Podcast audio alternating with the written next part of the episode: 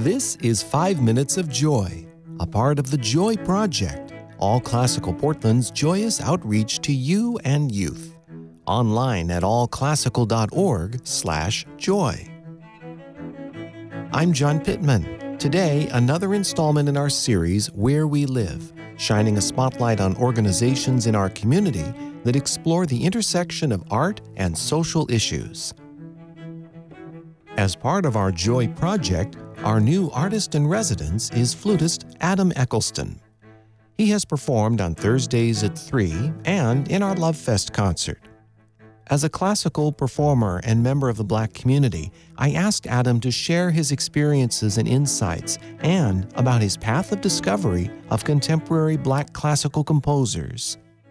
Black History Month was pretty important for my heritage as being Afro-Latino, and then for my dad's side, they're Black American from the South, from North Carolina specifically.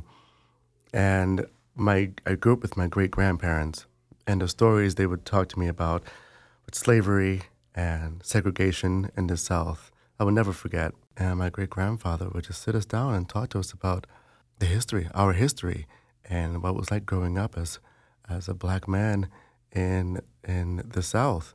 For me, Black History Month is so important to my family and just for me remembering my history, my own personal history. What about your path to classical music? And when you decided I'm going to be a flutist and you started diving deep into classical music, was there a point when you started to think, well, we've got our Beethoven and we've got Mozart and all that.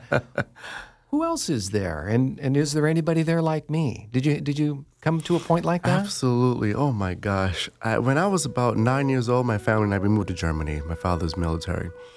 And coming from Brooklyn, New York, and the area that I grew up on, and around Flatbush area, that was predominantly Hispanic and Caribbean, so Black people. And going to Germany was a huge change for me. It was a very huge change. I was really curious about who else was out there, who else was doing what I wanted to do. And from a young age, I knew that music was what I wanted to do. Flute specifically was what I wanted to do. And I thought I was going to be the first Black man to play the flute with the orchestra. And then as I got older, I learned that, no, I'm not the only one. Actually, two of my prominent teachers are Black men, Thaddeus Watson and Eric Lamb. Yes, there weren't a lot that looked like me, but at least I had my two core teachers were exactly like me. I'm John Pittman, and you're listening to 5 Minutes of Joy with our All Classical Portland artist-in-residence, Adam Eccleston. Adam has written a blog about Black composers who have inspired him, and he includes video clips of some of these pieces of himself performing them.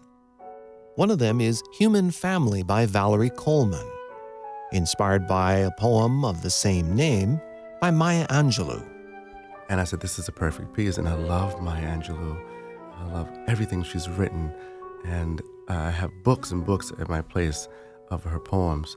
So I figured that this would be a perfect piece for me, and then when I learned it, I said, this is it. This is the one. It just sits well. It sits well for me and for my audience. I know they would appreciate a piece like this. It just speaks so much about the human race. And we're more alike than we are unalike. And especially during this time, there's a lot of divide. And I have to remind myself that we are more alike than we are unalike. There are just an array of new and up-and-coming Black composers. And we need to know who they are. They need to be represented. They are genius. Their works are sensational, right up there with any other of these great white composers. They need that platform, and I'm hoping to be that platform for them. I'm John Pittman, and my guest today has been flutist Adam Eccleston, All Classical Portland's artist-in-residence, part of our Joy Initiative, or joyous outreach to you and youth.